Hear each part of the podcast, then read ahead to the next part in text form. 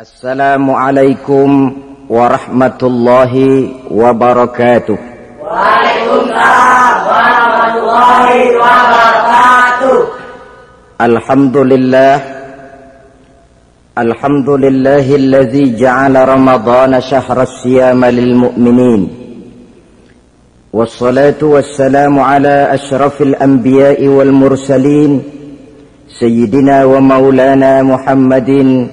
والمرسلين سيدنا ومولانا محمد وعلى آله وأصحابه المجاهدين الطاهرين أما بعد معاشر المسلمين رحمكم الله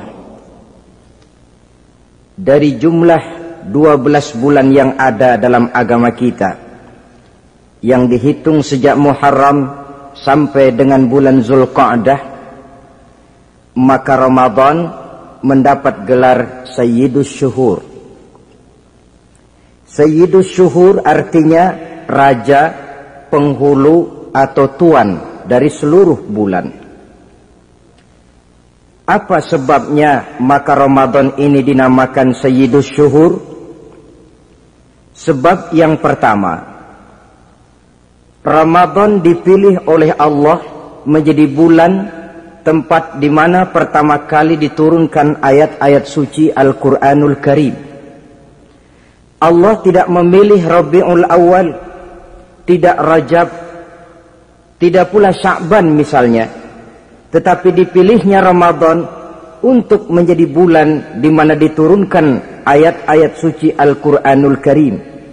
Seperti yang dijelaskan dalam surah Al-Baqarah ayat 185 A'udzu billahi minasyaitonir rajim. Syahrul Ramadan allazi unzila fihi al-Qur'an bayyinatin minal huda wal furqan Bulan Ramadan bulan di mana diturunkan di dalamnya Al-Quranul Karim yang merupakan petunjuk dan jalan menuju petunjuk bagi orang-orang yang beriman. Oleh sebab itu, salah satu bentuk ibadah yang sangat dianjurkan di bulan Ramadan di antaranya ialah memperbanyak membaca ayat-ayat suci Al-Quranul Karim.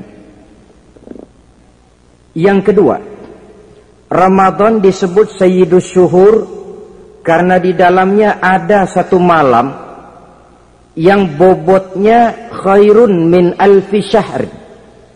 Satu malam tetapi lebih baik daripada seribu bulan. Itu dinamakan dengan Lailatul Qadar. Seribu bulan kira-kira 83 tahun. Nilai ibadah di malam itu lebih baik daripada nilai ibadah 83 tahun. Padahal umur orang sekarang kan jarang yang sampai 83 tahun. Bagaimana ini harus kita pahami? Ma'asyiral muslimin, sejak kita akil balik sampai kepada usia kita yang sekarang ini, kalau kita mau jujur bercermin, rasanya kita harus mengakui banyak dosa dan kesalahan yang pernah kita kerjakan. Kalau kita berbuat dosa selama 40 tahun, kemudian kita bertobat 20 tahun lamanya, kalau menurut rumus dagang, ini kan belum tertutup. Dosa 40 tahun ditebus dengan taubat 20 tahun. Tapi haruskah dosa tidak terampuni? Allah subhanahu wa ta'ala maha penyayang. Disediakannya malam-malam yang istimewa, yang punya nilai khusus. Seolah-olah Allah berkata, Hai manusia kau tidak perlu putus asa. Bagaimanapun banyak dosa kau lakukan, bagaimanapun banyak kesalahan kau kerjakan. Nih, aku sediakan satu malam khairun min alfi syahrin lebih baik daripada seribu bulan yang disebut dengan Lailatul Qadar. Kapan sih Lailatul Qadar itu? Menurut Al-Imamul Ghazali, Lailatul Qadar itu adanya pada 10 hari yang akhir di bulan Ramadan, terutama pada malam-malam ganjil.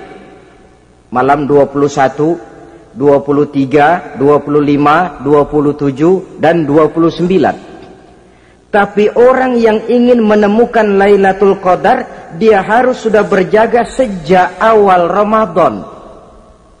Jadi nggak boleh pakai ilmu ngincer. Tahu ilmu ngincer? Tanggal 20 Ramadan nggak terawih, 21 terawih. 22 perek lagi, 23 masuk lagi. 24 nggak ke masjid. Temannya tanya, "Kenapa nggak ke masjid?" Ini kan bukan malam ganjil, nggak turun Lailatul Qadar. Saya kira yang kayak begini dapatnya bukan Lailatul Qadar, boleh jadi Lailatul Qadar. Orang yang ingin menemukan Lailatul Qadar itu dia harus berjaga-jaga sejak awal Ramadan. Inilah di antara tugas kita memanfaatkan waktu-waktu yang punya nilai istimewa. Itu ada dalam agama. Dalam setiap minggu ada hari istimewa. Dalam setiap hari ada jam-jam istimewa. Dalam setiap tahun ada bulan istimewa. Coba, dalam setiap minggu ada hari istimewa, hari Jumat. Dalam setiap hari ada jam-jam istimewa, sepertiga malam yang terakhir. Antara jam 2 sampai menjelang fajar di kala subuh, itu saat-saat istimewa.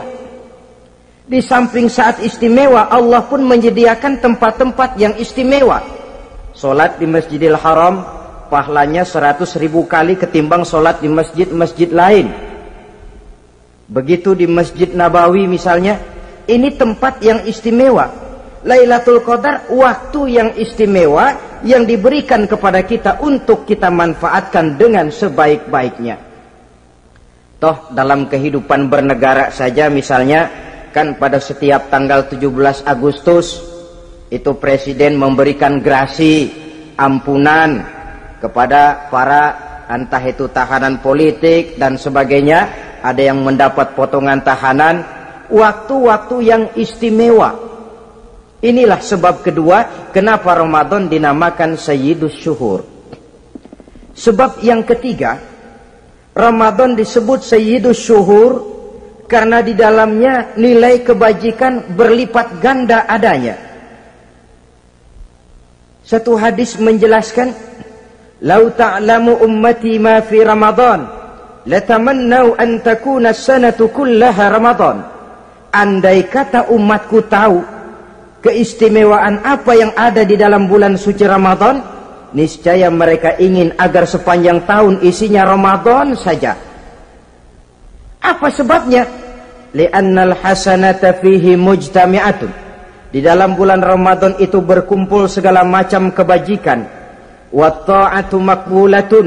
Segala perbuatan taat diterima oleh Allah. Wa da'awati mustajabatun. Segala macam doa dan permohonan dikabulkan oleh Allah. Wa dhunuba maghfuratun. Dan segala macam dosa diampuni oleh Allah subhanahu wa ta'ala berlipat gandanya nilai kebajikan yang kita kerjakan di bulan suci Ramadan. Itu sebabnya seorang muslim dalam menyambut bulan suci Ramadan penuh dengan sikap kegembiraan. Kata baginda Nabi, "Man fariha bidukhuli Ramadan, haramallahu jasadahu 'alan niran." Siapa orang yang gembira dengan datangnya bulan suci Ramadan, Allah haramkan badannya dari api neraka. Gembira menyambut Ramadan artinya bagaimana? Apa Ramadan datang terus bakar petasan? Bukan. Pukul beduk? Bukan. Apa gunanya pukul beduk kalau nggak puasa? Apa gunanya bakar mercon kalau tidak melaksanakan ibadah di bulan suci Ramadan? Gembira menyambut datangnya Ramadan dalam arti mempersiapkan diri untuk melaksanakan ibadah dengan sebaik-baiknya di bulan suci Ramadan ini. Ma'asyiral muslimin rahimakumullah. Yang terakhir, kenapa Ramadan disebut Sayyidus Syuhur? Karena di dalam bulan suci Ramadan ada perintah melaksanakan ibadah puasa. Apa istimewanya ibadah puasa? Pertama, yang dipanggil untuk melaksanakan puasa itu iman. Ini panggilan istimewa. Allah menyatakan, Ya ayyuhalladzina amanu kutiba alaikumus syiyam. Hai orang-orang yang beriman, diwajibkan atas kamu berpuasa. Iman yang dipanggil untuk melaksanakan ibadah puasa. Contoh, satu hari di depan rumah kita lewat tukang pepaya, tukang duku, tukang duren. Kita panggil satu tukang pepaya. Bang, pepaya, berhenti dulu sebentar. Kira-kira yang merasa tukang pepaya berhenti enggak? Ini tukang duku sama tukang duren berhenti enggak? Tidak. Tentu tidak berhenti karena tidak dipanggil. Ini Ramadan yang dipanggil orang-orang beriman. Hai orang-orang yang beriman, berhenti dulu sebentar. Berhenti apa? Berhenti makan di waktu siang, berhenti minum di waktu siang. Yang merasa beriman, berhenti. Yang tidak beriman, langsung. Biar Ramadan siang-siang makan jalan terus, ngerokok, ngelepus terus. Kenapa? Tidak beriman, tidak merasa terpanggil oleh ayat tadi. Sekarang tukang pepaya lewat di depan rumah. Kita panggil, bang pepaya berhenti dulu. Dia dengar tapi nggak mau berhenti. Apa kita bilang? Kang pepaya budak. Dipanggil nggak mau berhenti. Ini ada orang ngaku beriman kepada Allah. Ramadan dipanggil disuruh berhenti makan siang nggak berhenti juga. Mukmin budak. Disuruh berhenti minum di waktu siang nggak berhenti juga. Mukmin budak. Ini istimewanya puasa. Panggilan difokuskan kepada iman. Hai orang-orang yang beriman. Allah tidak bilang hai orang-orang yang sudah masuk Islam. Tidak. Ya ayyuhallazina aslamu. Tidak. Ya ayyuhallazina amanu yang dipanggil. Hai orang-orang yang beriman. Nilai nurani yang paling dalam itu yang dipanggil melaksanakan ibadah puasa. Lalu orang beriman yang bagaimana yang wajib puasa? Pertama dia sudah balik. Yang kedua berakal sehat. Yang ketiga dia mampu berpuasa. Orang beriman macam ini balik, berakal sehat, mampu melaksanakan puasa. Kalau cukup syarat ini dia wajib puasa. Kurang syarat tidak wajib puasa. Jadi kalau di bulan Ramadan ada teman kita tidak puasa, jangan heran barangkali syaratnya kurang. Cukup dalam hati saja, ini orang kurang syarat. Makanya nggak puasa. Pak, itu teman saya kok nggak puasa? Nggak puasa, nggak puasa. Dia bukan orang beriman kali ah. Orang yang tidak beriman itu tidak wajib puasa. Beriman kok pak? Iman, iman. Tapi nggak puasa, nggak puasa. Belum balik kali ah. Belum balik, cuma badan doang gede. bongsor kali itu belum balik sudah kok pak sudah balik sudah balik sudah tapi nggak puasa enggak gila kali dia ah gila kali sebab orang yang tidak berakal itu tidak wajib puasa waras pak dia tidak gila tidak gila tidak barangkali dia tidak mampu melaksanakan puasa karena terkena uzur syar'i ini keistimewaan puasa yang pertama yang dipanggil melaksanakannya iman. Keistimewaan yang kedua oleh karena yang dipanggil iman maka puasa dinamakan ibadah sirriyah. Ibadah rahasia. Kalau kita sembahyang orang lihat kan? Lihat enggak? Lihat. Kita bayar zakat orang tahu kita pergi haji, apalagi pergi haji sekampung nganterin. Tapi kita puasa atau tidak puasa, yang tahu kan cuma kita dan Allah saja. Pura-pura sedekah, nggak bisa. Pura-pura sholat, ketahuan. Gerakannya mesti canggung. Pura-pura pergi haji, ke mana perginya? Tapi pura-pura puasa, gampang. Namanya ibadah syariah bulan puasa jam 8 pagi makan keluar rumah bibir lap yang kering jalan lemesin dikit ada angin belaga miring temennya tanya lu lemes amat gue lagi puasa nih Orang lain bisa dibohongi. Sebab puasa memang merupakan ibadah sirriyah yang tahu cuma kita dan Allah saja. Karena dia ibadah rahasia, puasa ini sulit terkena penyakit ria. Ibadah yang lain karena kelihatan orang gampang kena penyakit ria, to show only. Salat karena kelihatan orang gampang kena penyakit ria.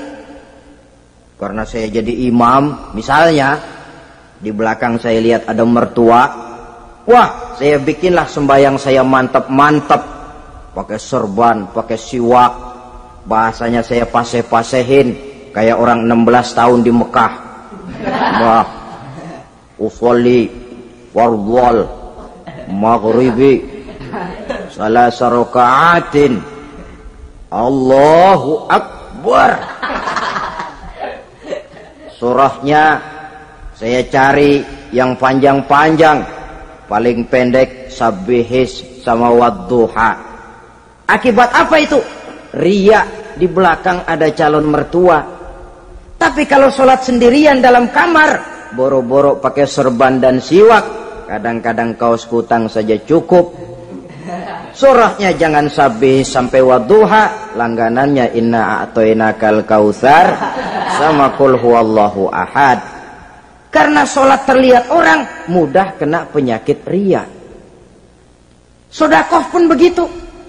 Mulanya niatnya cuma mau sedekah 5 ribu karena ada orang yang disedekah segani naik 10 ribu. Yang 5 ribu sudah karena orang jadi ibadah yang lain itu mudah terkena ria tapi juga mudah dinilai orang kita bisa saja bilang itu orang sholatnya khusyuk ya kenapa kelihatan dari gerakannya itu orang hajinya mabrur ya kenapa kelihatan dari tingkah lakunya setelah pulang haji Tuh orang sedekahnya berani ya. Kenapa? Ketahuan dari jumlahnya.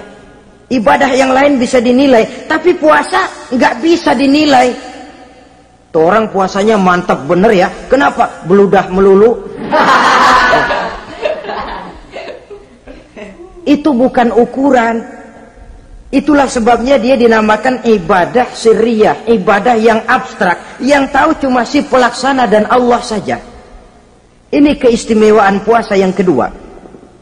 Yang ketiga, saudara-saudara, kalau ibadah-ibadah yang lain, ganjaran pahalanya itu dijelaskan oleh Allah. Sedekah kalau ikhlas pahalanya begini. Haji kalau mabrur pahalanya ini. Sembayang berjamaah pahalanya ini. Untuk puasa tidak. Puasa Allah cuma bilang, Asyamuli wa ana ajzi bihi puasa adalah untukku aku yang akan membalasnya berapa besar balasannya tidak dijelaskan oleh Allah apa artinya ini kalau saudara kerja mandor bilang sampean kerja sama saya gaji satu hari lima ribu ketahuan kan sehari lima ribu kita bisa kong kalingkong ada mandor rajin, nggak ada mandor kendor. Pokoknya sehari lima ribu. Tapi kalau mandor cuma bilang, kau kerja sama aku. Soal gajimu nanti aku yang atur. Tidak dijelaskan berapanya, nanti aku yang atur. Ini kan mestinya kita kerja hati-hati. Sebab apa? Mungkin gaji kita lebih besar dari jumlah lima ribu kalau kerjaan memuaskan. Mungkin tidak digaji sama sekali kalau kerjaan berantakan. Tidak dijelaskannya pahala puasa menjadi sugesti bagi kita untuk melaksanakan ibadah ini dengan sebaik-baiknya. Mungkin gaji sangat besar, mungkin tidak digaji sama sekali. Sebab kata Nabi, "Kam min sha'imin laisa lahu min siyamihi illa al-ju' wal 'ajz." Berapa banyak orang puasa, dia tidak memperoleh apa-apa dari puasanya kecuali lapar dan haus saja puasa sah kewajiban gugur nilai nol tidak dapat apa-apa kecuali lapar dan haus jadi inilah keistimewaan daripada ibadah puasa saudara hadirin yang saya hormati kemudian apa sih perlunya kita melaksanakan ibadah puasa ini namanya syahwat. Kalau itu kita kendalikan, maka langkah hidup ini akan menjadi lurus karenanya. Benar kalau Nabi menyatakan, Iza ja'a Ramadan, futihat abwabus sama, wa ghulliqat abwabun nar, wa subsidatis sayatin. Apabila datang bulan suci Ramadan, dibuka pintu langit, dibuka pintu surga, ditutup pintu neraka, dan diikat setan-setan itu. Siapa yang ikat setan? Puasa kita. Dengan puasa kita mengendalikan nafsu. Kalau nafsu kita kendalikan, setan nggak berkutik. Jadi yang mengendalikan yang mengendalikan nafsu itu nilai puasa. Nafsu terkendali, setan terikat. Kalau puasa, kalau nggak puasa, setannya ngebludak.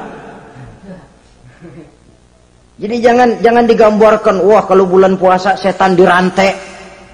Rantainya kayak apa? Yang rantai siapa? Arti setan diikat di sini ialah nafsu dikendalikan. Dengan apa? Mengatur makan dan minum. Puasa kan sebenarnya logikanya mengatur perpindahan waktu makan dan minum saja. Apabila perut besar ini teratur demikian rupa, syahwat tidak menggelegak, dia terkendali. Dengan hidup pandai mengendalikan nafsu, iblis tidak berdaya dan tidak berkutik. Ma'asyiral muslimin rahimakumullah. Nabi bersabda, "La yu'minu ahadukum hatta takuna hawahu taba'an lima ji'tu bih." Belum sempurna iman kamu kalau nafsumu belum ikut apa yang aku bawa. Yang dibawa Nabi tidak lain daripada syariat termasuk di dalamnya pelaksanaan ibadah puasa. Karena itu saya pesan kepada seluruhnya, jangan kalau puasa kayak orang ngancem. Siang bisa mengendalikan nafsu, tapi begitu maghrib berbunyi, nafsu sudah tidak terkendalikan lagi. Itu namanya puasa orang ngancem. Kayaknya biarin siang gua tahan.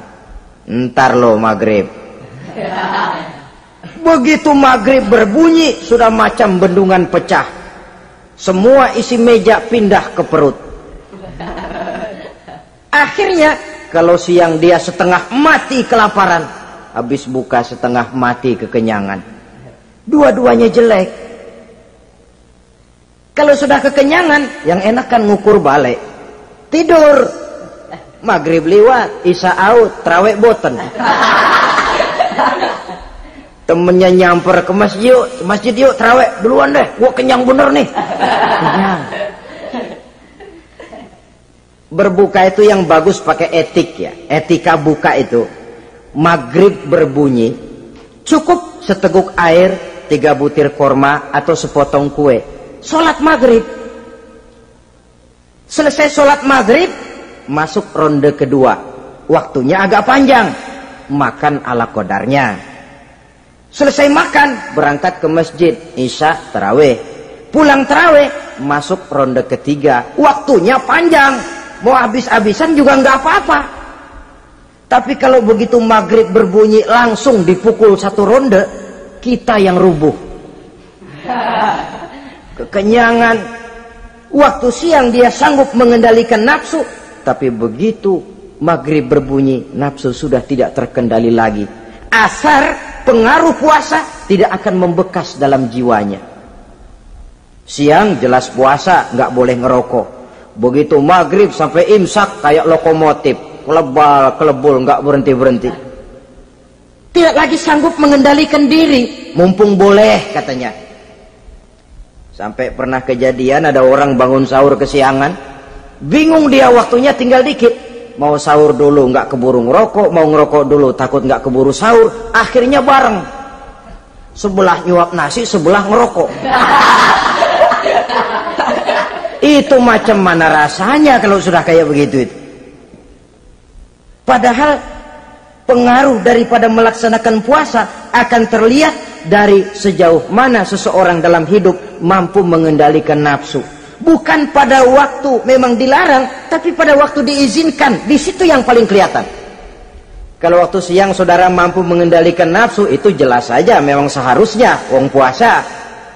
Malam dalam keadaan makan boleh, minum boleh, masih mampu mengendalikan nafsu. Dalam arti makan dan minum pada batas yang wajar saja. Itulah yang dikehendaki dari melaksanakan ibadah puasa. Sehingga ibadah itu membekas dan ikut membentuk kepribadian orang. Sekali lagi, jangan cuma waktu siang saja bisa mengendalikan nafsu. Di waktu malam pun dalam kondisi yang memang dihalalkan, kita juga hendaknya mampu mengendalikan nafsu. Jadi inilah perlunya puasa yang pertama supaya kita bisa mengendalikan nafsu. Yang kedua, puasa itu melatih kita hidup sederhana. Orang sufi mengajarkan orang yang paling kaya ini sebenarnya orang yang hidupnya paling cukup. Sedangkan orang miskin adalah orang yang kebutuhannya kelewat banyak. Maka yang paling kaya, bahkan yang maha kaya, itu sebenarnya cuma Allah. Sebab apa? Dia nggak perlu apa-apa. Makin banyak keperluan kita, makin miskin kita. Coba orang puasa lihat. Kalau sudah jam 2, jam 3, itulah barangkali memang termasuk godaannya dalam melaksanakan ibadah puasa. Kalau jam 1 siang, jam 2 siang, jangankan makanan enak, nangka busuk kita lihat legit. Barangkali cobaan di dalam melaksanakan ibadah puasa. Tapi kalau sudah maghrib berbunyi, berbuka kita kena seteguk air, sepotong roti, tiga butir korma, kenyang rasanya. Ke mana keinginan yang tadi begitu menggebu-gebu? Oh, bisikan nafsu rupanya itu. Makin dalam kita merenung, makin sampai kita kepada bentuk kesederhanaan di dalam hidup ini. Puasa membentuk pribadi seorang muslim untuk jauh daripada sifat tamak bin rakus alias rakah. Tamak itu berasal dari kalimat toma dalam bahasa Arab yang sifatnya sudah terukir dari hurufnya. Huruf to tengahnya bolong. Huruf mim tengahnya bolong. Huruf ain mulutnya mangap perutnya gede. Jadi orang tamak macam itulah. Apa pun yang diberikan Allah tidak pernah ada cukupnya dan tidak pernah ada syukurnya. Sehingga Nabi menjelaskan lau anna libni adam wadiyani min zahabin labtagha lahuma thalisan wala yamla'u jawfa adam illa turab andai kata manusia mempunyai dua buah ladang yang seluruhnya emas tidak usah kepalang tanggung ladang emas. Dua ladang semuanya ladang emas. Dia tidak akan puas dia akan mencari lagi ladang yang ketiga. Mulut manusia ini memang tidak akan pernah penuh kecuali kalau sudah diisi dengan tanah kapan diisi dengan tanah? Kalau sudah menghadap ke arah kiblat di liang lahat. Nah itu baru mulut udah nggak ngerawil diam tenang kalem. Diisi dengan tanah. Dengan demikian kita lihat bahwa puasa makin kita hayati makin dekat kita kepada kesederhanaan di dalam kehidupan ini. Islam tidak melarang orang untuk kaya untuk punya harta. Yang dilarang ialah sifat rakus, serakah, dan tamak. Karena ini akan membuat orang melakukan segala macam cara, ingkar kepada nikmat Allah, tidak pandai bersyukur, pandangan matanya selalu diarahkan ke atas. Dikala hidupnya sudah serba cukup, dia masih merasa kurang. Sebab itu dia selalu kurang. Dia sudah kaya tapi masih merasa miskin saja, maka hidupnya pun miskin terus.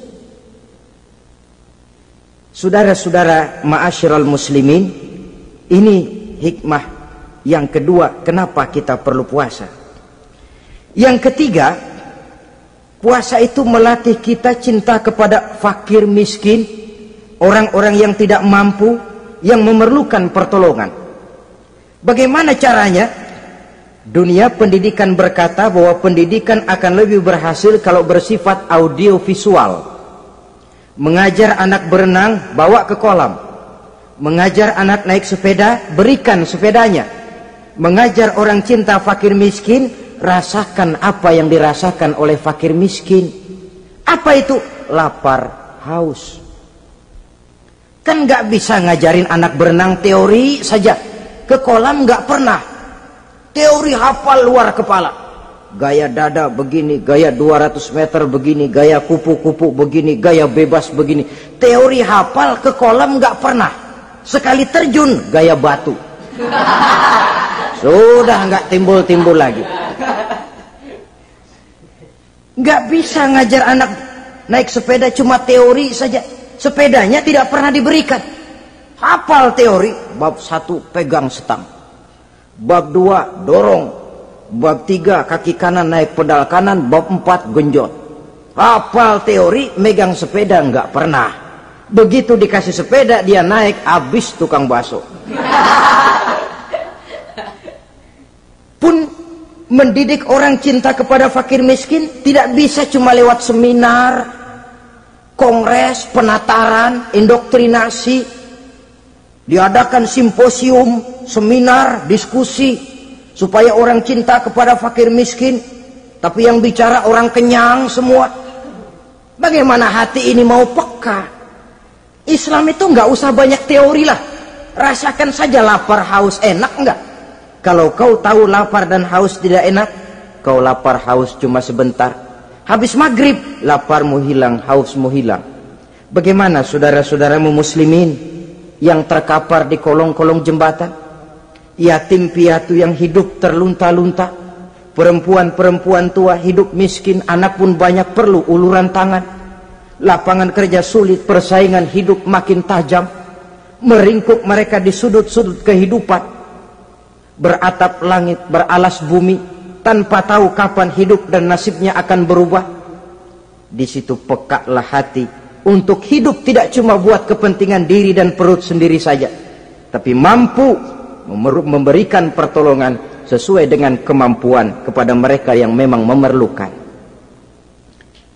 Sebuah hadis menyatakan, Irhamu ahlal ardi, yarhamkum man fis sama' Sayangilah apa yang ada di permukaan bumi.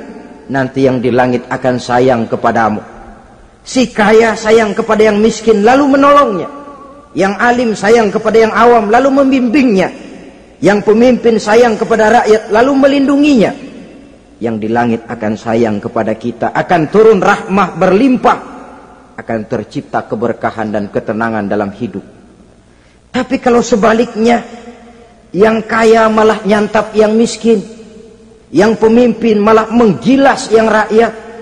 Yang alim malah membodoh-bodohi orang yang memang sudah bodoh. Akan terwujudlah malapetaka. Bukan rahmah yang turun dari langit. Tapi azab akan menimpa kita semua. Orang yang menghayati lapar, menghayati haus, akan timbul kepekaan sosial.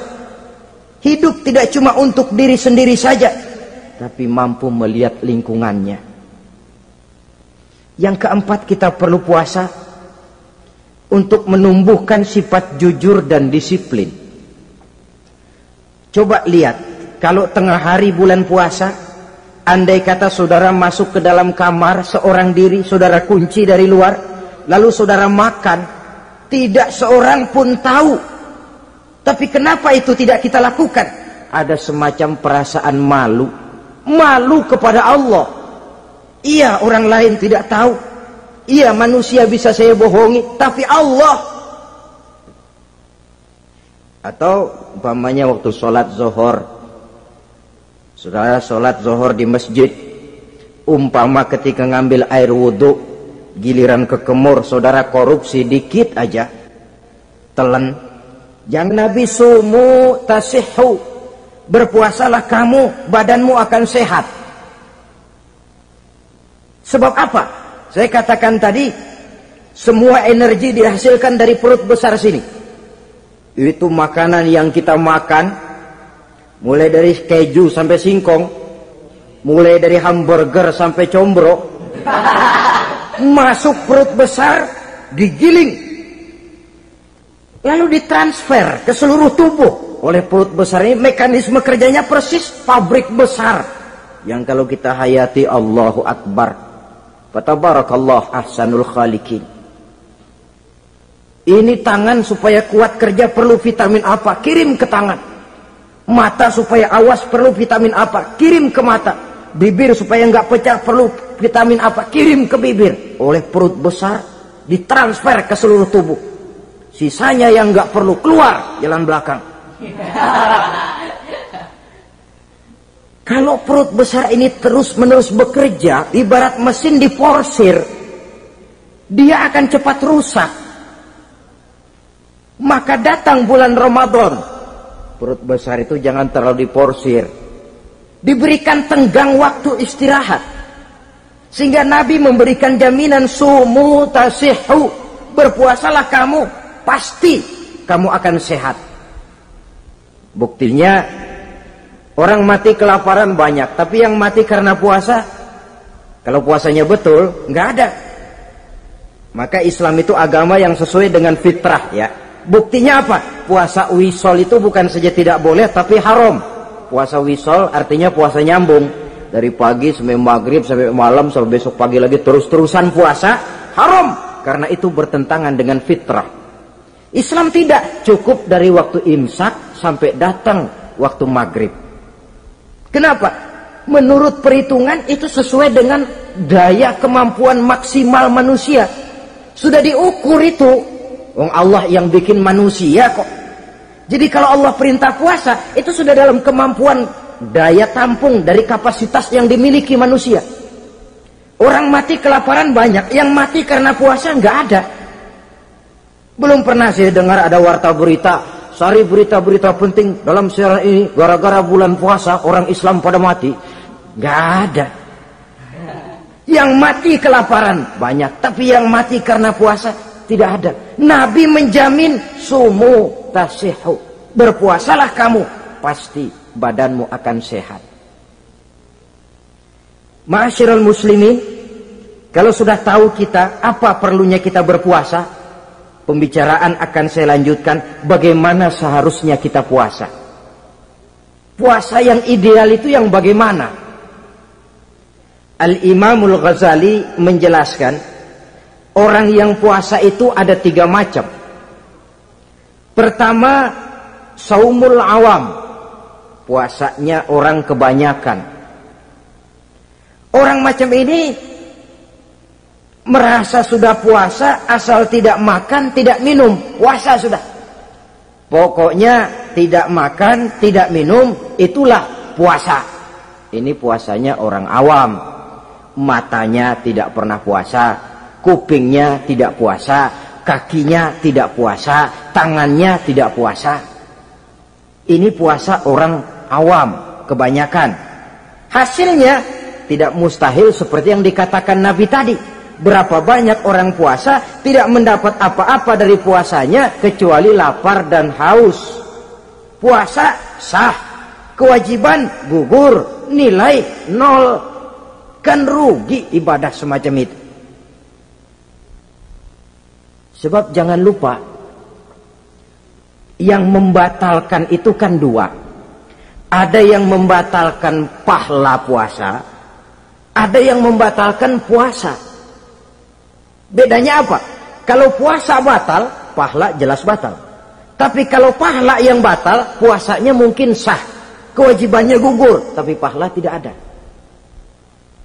Kalau yang membatalkan puasa sih umumnya kita bisa jaga itu. Sebab apa? Masalahnya konkret, kelihatan. Apa yang membatalkan puasa? Misalnya makan dan minum yang disengaja walaupun sedikit. Batal. Sedikit tapi sengaja tidak mengenyangkan batal mamanya pentol korek yang kecil itu sengaja telan waktu puasa batal kan sedikit pak nggak kenyang kok sengaja. Sengaja itu yang bikin batal. Tapi kalau tidak sengaja seperti lupa itu tidak batal. Misalnya hari pertama puasa habis sembahyang subuh tidur bangun jam 8 lupa kebiasaan langsung aja nyerbu ke dapur. Dapat sepiring setengah ingat. Astagfirullah lagi puasa betul. Setelah ingat bagaimana? Yang masih ada di mulut keluarkan berkemur lanjutkan puasanya sah Perkara sepiring setengah yang udah kadang masuk bagaimana pak? Itu rezeki. Lawang orang lupa. Lupa itu kan jenis yang ma'fu anhu. Jenis yang dimaafkan. Makan dan minum yang disengaja walaupun sedikit. Batal. Batal puasanya. Apalagi muntah yang disengaja. Batal puasa itu. Ukuran sengaja kan kita tahu Apalagi hilang akal seperti gila atau pingsan, batal puasa. Apalagi hubungan suami istri di waktu siang secara sengaja, batal. Kalau sengaja, kalau nggak sengaja, enggak. Namanya nggak sengaja. Umpamanya, saya nggak sengaja pak, tahu-tahu udah nyampe situ, gimana? yang nggak batal cuma begitu ingat buru-buru selesai mandi lanjutkan puasanya sah. Jangan begitu ingat ingat sih ingat pak puasa cuman tanggung. Nah. Ini tanggung ini yang bikin jadi batal dan jangan lupa orang yang membatalkan puasa karena hubungan suami istri dendanya paling berat Seorang sahabat pernah lapor, halak tu ya Rasulullah. Ya Rasul, celaka saya. Ma ahlaka, apa yang bikin kamu celaka? Saya lagi puasa Ramadan ya Rasulullah, saya enggak tahan. Lalu, saya nyelonong sama istri saya. Pengantin baru ini rupanya. Nyelonong bagaimana? Ya nyelonong. Nyelonong. Melanggar dia, tapi jujur. Lapor Kata Rasul, ya sudah bayar dendanya. Dendanya apa ya Rasulullah? Bebaskan budak. Aduh saya nggak punya budak ya Rasulullah. Tidak punya, tidak punya. Puasa dua bulan berturut-turut. Tidak boleh diselang-seling. ini mutatabi'aini. Dua bulan berturut-turut. Tidak boleh diselang-seling. Gimana? Sanggup puasa dua bulan berturut-turut? Enggak kuat ya Rasulullah. Enggak kuat? Enggak kuat. Wong Ramadan yang sebulan aja saya nyelonong. Apalagi dua bulan. Kalau kau tidak kuat juga, beri makan 60 fakir miskin. Satu orang, satu mod. Ya Rasulullah. Apalagi? Jangan memberi makan 60 fakir miskin. Wong istri saya di rumah sehari masak, tiga hari libur. Saya saya orang susah ya Rasulullah. Saya pikir lagian nih orang kebangetan juga, sudah melarat sama larangan berani. Rasul masuk ke dalam kamar, keluar kembali bawa sekeranjang kecil kurma. Kalau kau tidak punya apa-apa, bawa pulang ini. Sedekahkan kepada orang-orang miskin di kampungmu sebagai pembayar dendamu. Ya Rasulullah, apalagi? Di kampung saya itu yang paling miskin saya. Waduh, rusak bener ini orang. Apa marah Rasul? Beliau malah senyum. Ya sudah, kalau memang yang paling miskin kamu, bawa pulang saja itu korma, beri makan anak istrimu di rumah. Orang ini udah melanggar larangan, dapat korma lagi. Yang kedua, watak hukum Islam itu elastis, fleksibel, tidak kaku. Tidak kalau sudah begitu ya mesti begitu itu tidak. Yang sering kaku kan kitanya umat Islam di dalam memahami Islam. Saudara hadirin yang saya hormati, yang tidak boleh itu pun di waktu siang. Kalau malam sejak maghrib sampai sebelum imsak pada awal perintah puasa tidak boleh. Tapi ternyata banyak juga yang nyerempet-nyerempet. Sampai Allah turunkan uhilla lakum lailatas siyami arrafasu ila nisaikum. Dihalalkan bagi kamu pada malam puasa bergaul dengan istrimu. Jadi barangkali di antara pendengar ini ada yang pengantin baru, tolong sabarlah di waktu siang. Tunggu maghrib berbunyi. Kalau sudah maghrib habis buka mau buka lagi juga nggak apa-apa. Terserah saja. Ini yang membatalkan puasa. Yang kita sulit mengontrol, yang membatalkan pahalanya. Apa misalnya? Ngomong-ngomongin orang Puasa, puasa. Ngomongin orang jalan terus. Itu ya tetangga kita. Kenapa emang? Oh, anu, anu, anu. Kita sih bukan ngomongin orang ini. Bukan ngomongin orang katanya. Ngomongin tuyul. Anu, anu, anu. Bohong. Orang puasa bohong, apa puasanya batal? Tidak. Puasanya sah. Yang batal mungkin pahlanya. Saudara-saudara ma'asyiral muslimin rahimakumullah. Mata ya, terutama di kota-kota besar menjaga mata ini kadang-kadang kita nggak pengen lihat tapi kelihatan. Sebab itu memang yang tidak boleh ngeliatin. Kalau kelihatan lain. Kelihatan itu kan rezeki. Orang kita nggak mau tapi kelihatan. Yang kelihatan itu sebentar. Kata Imam Ali, nazaratul ula laka wa thaniyatu alaika. Pandangan pertama untukmu, yang kedua atasmu. Jadi begitu kelihatan, ya sudah. Jangan kelihatan tapi manteng aja enggak mau. ya ini mantengnya ini yang jadi urusan.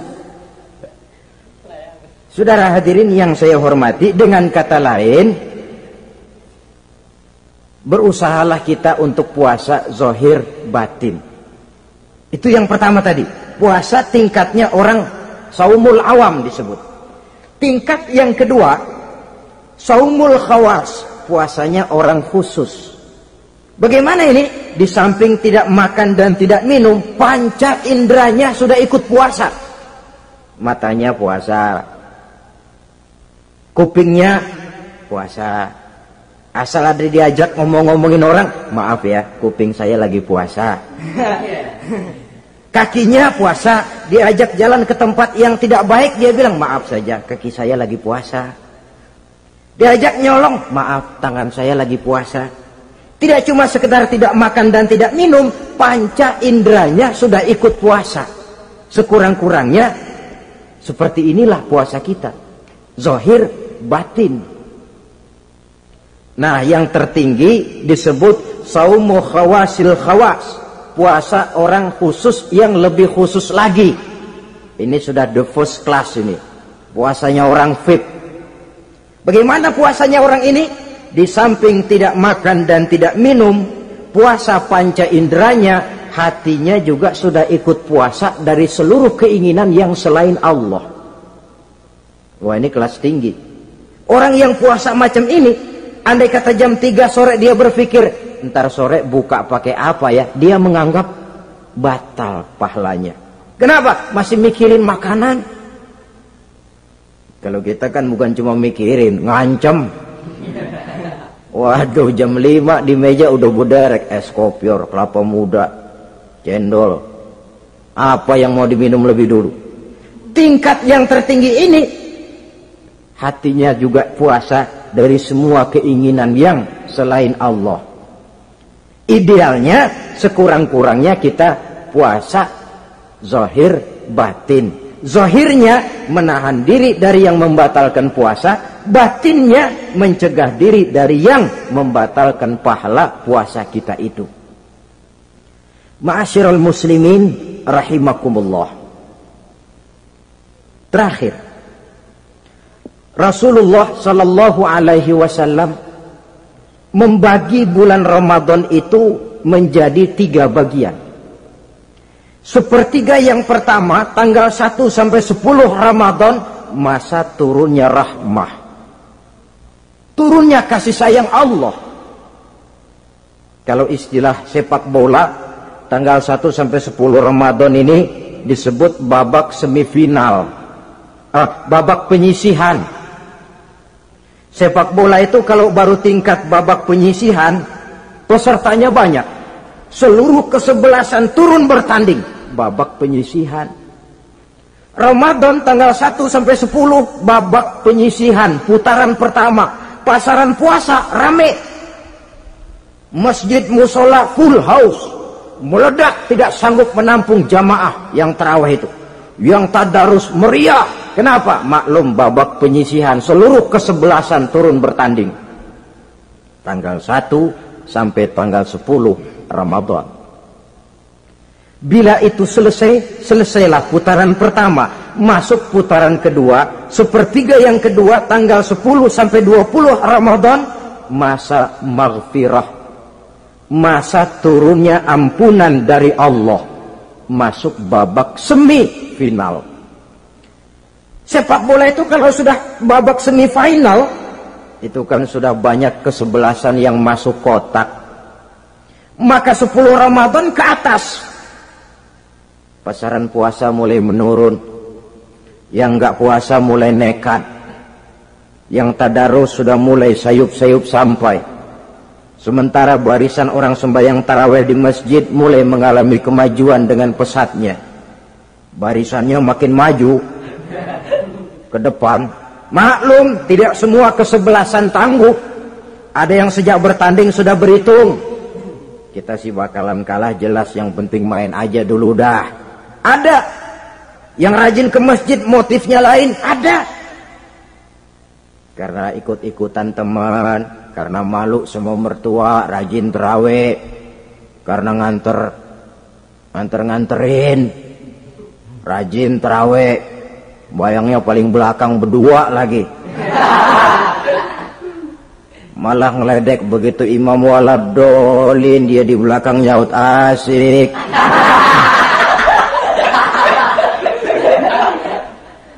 Yang kayak begini ini sudah nggak bakal tahan lama. Akan gugur di babak semifinal. Puncaknya putaran terakhir tanggal 20 sampai akhir Ramadan masa itkun minan nar, masa pembebasan dari api neraka. Masuk babak final.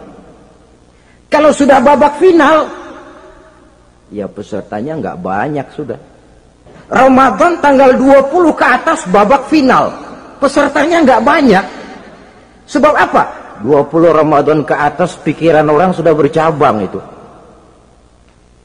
Yang punya kampung sudah siap-siap mau pulang mudik.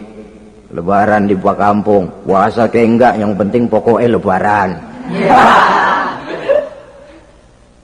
Yang pegawai negeri gajinya kecil, anaknya banyak, palanya ngebet yang belum punya sepatu, belum punya baju, macam-macam problem sehingga konsentrasi ibadah menurun. Padahal Nabi sangat menganjurkan tingkatkan ibadah la siyama fi asril awakhir, lebih-lebih pada hari 10 yang akhir tanggal 20 sampai akhir Ramadan. Di situ dianjurkan memperbanyak ibadah, i'tikaf, tarawih, tadarus Quran, bersedekah, amalan-amalan sunnah yang sangat dianjurkan di bulan suci Ramadan ini. Nah, mereka yang keluar sebagai finalis-finalis Ramadan, Allah Subhanahu wa taala berkenan memberikan piagam penghargaan. Di atas piagam itu tertulis dengan nyata, "Ghufirallahu ma taqaddama min zambihi." Pemegang piagam ini dinyatakan keluar sebagai finalis Ramadan kepadanya diberikan penghargaan dengan jaminan ampun terhadap seluruh dosa yang pernah dia kerjakan. Sehingga dia keluar Ramadan, masuk satu syawal, seperti bayi baru dilahirkan oleh ibunya. Bersih tanpa dosa, karena sudah dibersihkan oleh ibadah Ramadan. Sehingga masuk syawal, dia rayakan idul fitri, dia pantas mengucapkan minal aidin wal faizin. Minal aidin artinya Semoga kita termasuk orang yang kembali. Kembali ke mana? Kembali kepada fitrah. Seperti bayi baru dilahirkan oleh ibunya. Tidak punya dosa kepada Allah. Karena sudah dibersihkan oleh ibadah Ramadan. Ini orang yang finalis. Puasanya betul, tarawehnya betul. Pantas mengucapkan minal aidin. Dan kalau taraweh cuma dua malam, puasa tiga hari. Lebaran paling rajin. Mas minal aidin ya, minal aidin. nggak tahu diri lu minal aidin dari mana saudara hadirin dosa kepada Allah bersih oleh ibadah Ramadan. Tinggal dosa kepada sesama manusia berhalal bihalal di hari raya Idul Fitri. Nah inilah pembicaraan kita pada pertemuan kali ini dengan harapan mudah-mudahan ibadah kita diterima Allah kita keluar sebagai finalis yang pada akhirnya masuk ke dalam kelompok minal aidin wal faizin orang yang kembali suci kepada fitrah dan orang yang beruntung. Dengan semangat inilah kita rayakan Idul Fitri hari raya kembali kepada fitrah. Terima kasih banyak atas segala perhatian. Mohon maaf atas segala kekurangan. Usikum wa nafsi bitaqwallah wassalamualaikum warahmatullahi wabarakatuh. Waalaikumsalam